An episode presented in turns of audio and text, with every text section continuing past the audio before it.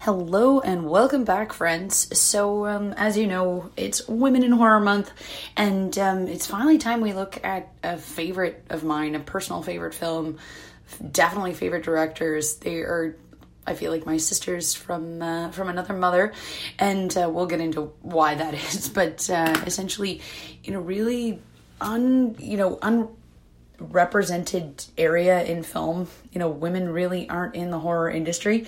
So these two are definitely paving the way. So uh, without further ado,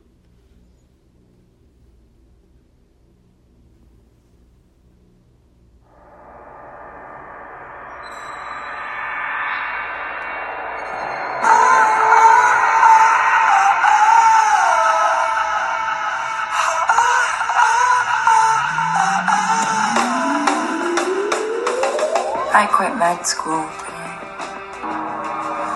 That shouldn't come as a surprise to you. I'm changing specialties, Dr. Grant.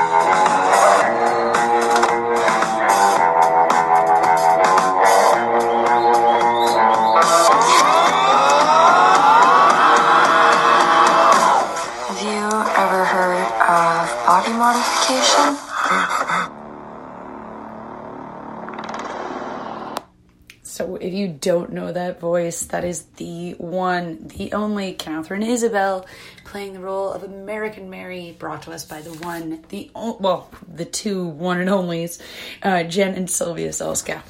So, um, it is one hell of an interesting film if you haven't seen it. Uh, so, the 2012 Canadian horror film, as I said, starring Katharine Isabelle, Antonio Cupa, and Tristan Risk, and written and directed by my favorites, Jen and Sylvia. Um, essentially, Isabelle, the whole film can be summed up in essentially one sentence. We have Isabelle playing our medical student, Mary, who begins to essentially have money woes. Desperate for money, she begins taking on clients for extreme body modification, um, and essentially trying to solve her her financial troubles. Now, why you ask? She does that. Like I said, medical student. She's undergoing her her classes, which are extremely costly, and you know she's putting herself through school. How else is she gonna make the money to do so? So it's kind of a really unique take on that. Um, and the film itself is a nice kind of tie-in of dark black humor with really a, a really great story. So our surgical student Mary, you know, she's we open up to her doing her typical a, a day in the life of Mary, for lack of a better word, which includes her sipping wine and essentially trying to suture chicken wing or extra wings onto a raw turkey.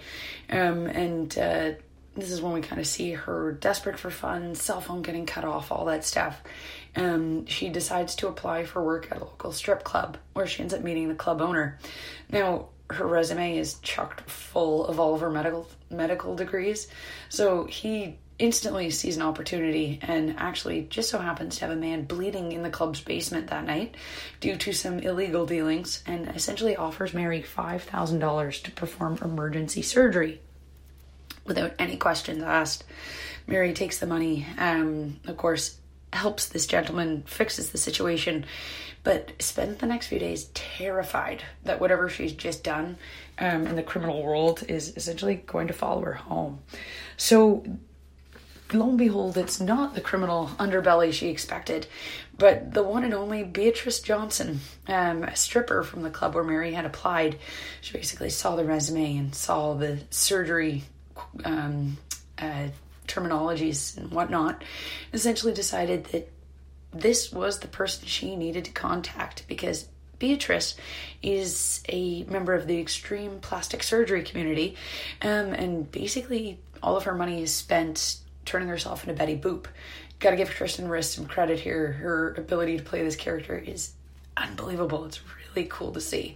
So um, Beatrice offers Mary, of course, a large lump sum of money because the only way you can kind of get someone into doing something illegal like that. But uh, essentially, her friend Ruby Real Girl um, wants a surgery, but no doctor will do it. She's essentially wants to become a human doll, and the last step of her transformation would include removing her nipples and all external genitalia. Now, essentially, you know, Mary doesn't kind of want to do this, but realizes that Ruby's desire is genuine. Um, and this is kind of Mary's first step into the body modification society, realizing, you know, the patient's general need for it, want for it, if it's genuine, and then going forward from there. And we kind of see a scene later on when she's more comfortable in this role, going through one of her catalogs with a uh, another uh, potential patient. Now, Mary, of course, is in a residency in a surgical specialty, and her teachers and mentors praise her for her promising skill. Um, and she gets invited to a party with the other surgeons. Lo and behold, it's kind of suspicious as she's the only young resident invited. And essentially, you kind of get the feeling that something weird's going on here. These sur- surgeons aren't just here to have a good time. Um, and you basically realize that Mary has been drugged and essentially will be choked and then raped by her former teacher, Dr. Alan Grant. Might I add, is a total prick throughout the entire movie to her, constantly just harassing her, your cell phone went off, all that kind of junk. Just, oh, I hate professors like that. You know, this, Mary obviously can multitask and doesn't give her any credit for it, but that's a whole other podcast. So, um, now of course, he assaults her and going forward, you see that none of the teachers or mentors have any guilt or remorse for her attack. And it's in this moment that Mary decides, fuck it, drops out of her residency. Now, this is where you see her hubris kind of come into play. She wants revenge. So she enforces the club's um, bodyguard and, uh, of course, Billy, and and to kidnap Grant and deliver her to uh, her apartment for revenge. And this will include involuntary surgery. So, this is when Mary goes straight into the body modification surgery full time.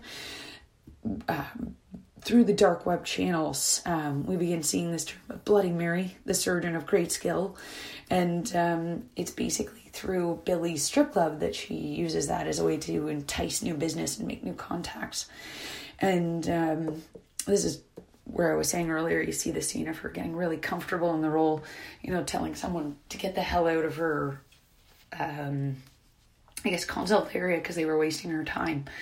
You know, difference between someone who is serious about what they want and one that's, for lack of a better word, a pussy, you know, kind of falling out of, you know, don't waste your time. but uh, I, I'm, I'm not saying that if you don't do any form of body modification that you're a pussy. I don't believe that. Um, you know, your body's your temple, treat it how you want it. So, um, essentially, going forward with um, her surgery, this is when all of a sudden things start to kind of unravel for her. So, like I said, we've kidnapped Dr. Grant, and Dr. Grant isn't isn't exactly one of those disappearances that doesn't go unnoticed. So next thing you know, a police detective, uh, detective, Detective Dolor starts uh, popping up, asking Mary questions, and this is when Mary's kind of, oh shit, something's going on, because Doctor Walsh, another fellow surgeon, gave Mary's name to this uh, detective. So Mary again decides to hold a grudge um, against uh, uh, Doctor Walsh and ends up actually uh, kid, getting him kidnapped um, and beat on her behalf, um, just given the whole situation. But while this is all unraveling, you know, Mary's actually keeping Dr. Grant alive, her main and uh, I guess antagonist, and using him as practice material for her extreme surgery. So the catalog that you see earlier in the scene, actually poor Dr. Grant's and all of these surgeries he did uh, with no consent. So at this point, Dr. Grant is found alive by one of the bodyguards, who he kind of freaks out. And, anyways, Mary ends up killing the security guard who came across Dr. Grant. Um, and uh, essentially, like I said, Billy, who's kidnapped uh, Dr. Walsh on Mary's behalf. You know, things are kind of totally unraveling here. So, Detective Toller approaches Mary again, hoping to help her since he's basically learned about the sex parties, the two other missing doctors, um, you know, and basically has a assumption that she is one of the victims, and they are basically moving in closer. Um, and this is, you know, with their suspicions and basically getting closer and closer to Mary and her recent wealth. Now, Mary, of course, as I said, she's beginning to unravel from the worry of the of her tape being found, the rape being dis, you know discovered, essentially knowing that she is involved and she's been lying this whole time, and then to add on top of that the death of her grandmother. So all of this is going through Mary's head, and lo and behold, what happens in the background?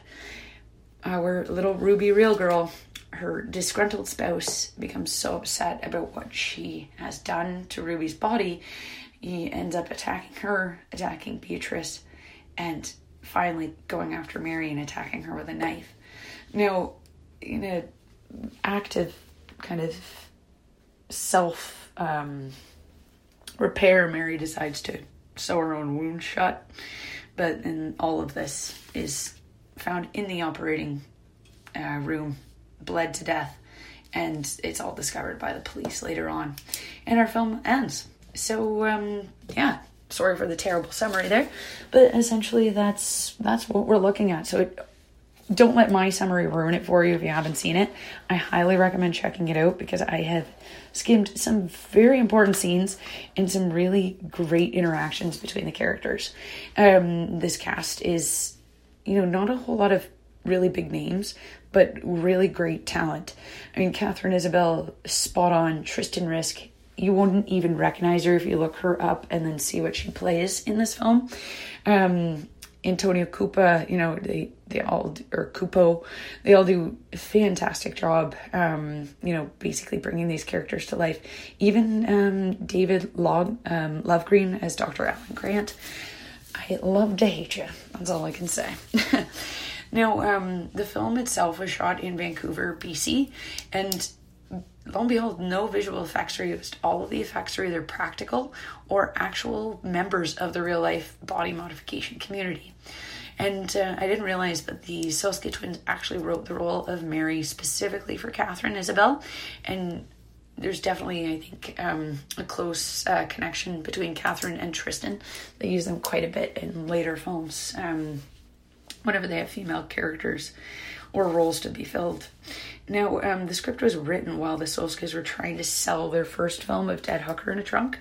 Um, and it's kind of interesting because it mirrors some of the experiences they had in the film industry, you know, meeting the sleazy people that essentially in the beginning seemed reputable and in the end were totally not. So when you uh, do watch it, do know that it's really based off their, their experience that way. So, um, American Mary premiered at the London Fright, Fest, Fright Fest Film Festival, bleh, tongue twister, on uh, August 27, 2012, and would receive a limited theatrical run, um, but of course would be available on video demand um, in 2013, that following year. Now, um, I would come across this later on um, as a DVD, but essentially love the behind the scenes documentary with the cast and crew. I want to work with the Solskis so bad. If you ladies hear this, I think you're awesome. Um, not only that, but we also share the same birthday, so it's kind of cool. Um, now, uh, going into the love I have for these two. Not everyone shares that same love, it looks like.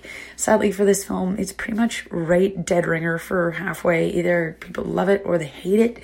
Um, some quotes I saw included, you know, it suffers a bit from an uneven acting and an over, an underwhelming climax. Um, you know, but essentially utilizing pitch black humor and striking visuals to deliver gory, freaky thrills for the body horror enthusiast. And at the same time, you know, I was seeing a review that included uh, that the film starts out promising but ends up going for the gross out, which I wouldn't say that's the case. This isn't, you know, I don't know, but I guess gross out is just one of those vague terms that gets thrown around in the horror review industry, and it really is so vague. They they should pinpoint what they're trying to say. But essentially, wrapping up, um, personally, this film will always be one of my favorites. The unique characters, the plot line, um, it delivers a unique, one of a kind tale like none other. Um, and basically, when you finish watching this film, you walk away remembering, you know, our hero Mary and her friends, uh, you know, Beatrice, Ruby, um, you know, the characters that you hate throughout this, like Dr. Grant, you know, you, you kind of just throw them aside. It's it's more her her friends and her that you, you know see such such a tragic ending. It's always hard on the viewer to to lose your main character, especially at the end. But this is all part of our lesson. Um, you know, essentially, you know, our our hero, our heroine, her hubris ultimately got the best of her. You know, she she was hurt, uh, wanted revenge, but I'm a firm believer that revenge is an ugly color on anyone, um, no matter who we are. And but at the same time, we can all relate. We've been there, you know, when you are angry and someone else is to blame, you want to do anything you can to hurt them. From something small to something drastic as, as Mary's body body modification. Now, because of this revenge, as her story falls apart, everything falls apart for her in in time and sadly her untimely death. But in a way, this was also freedom for her. Um, all of these stressors were bringing her down, and realistically, to be tossed into prison, I think, would have been the ultimate form of torture for her. So, in a way, this was the the best of a really terrible situation. So, um, as always, guys, uh, you know, I hope you're having wonderful, stellar time, especially in February being our Woman in Horror Month. Remember to celebrate however you can. Watch a film with a woman as a director, watch a film written by a woman, watch a film starring a woman. I don't care. Um, you know, it's it's it's a hard industry, and I gotta say, nothing made me prouder than to see that the Grammys, you know, really saw female domination in all of the main categories. So, you know, we're on the way. Don't let anyone tell you that the battle has already been won and fought. It hasn't. It's a struggle we all live every day. So definitely keep on it, guys. So as always, feel free um, to reach out to me on Instagram. Hey, if you're watching a woman in horror film, tag me. I want to see it. So, um, and uh, you know, as always, even if you just want to say hi, love to hear from you. Feel free to leave a review on iTunes. Always want to know if I can improve what you love, what you hate. And uh, as always, guys, keep calm, stay creepy.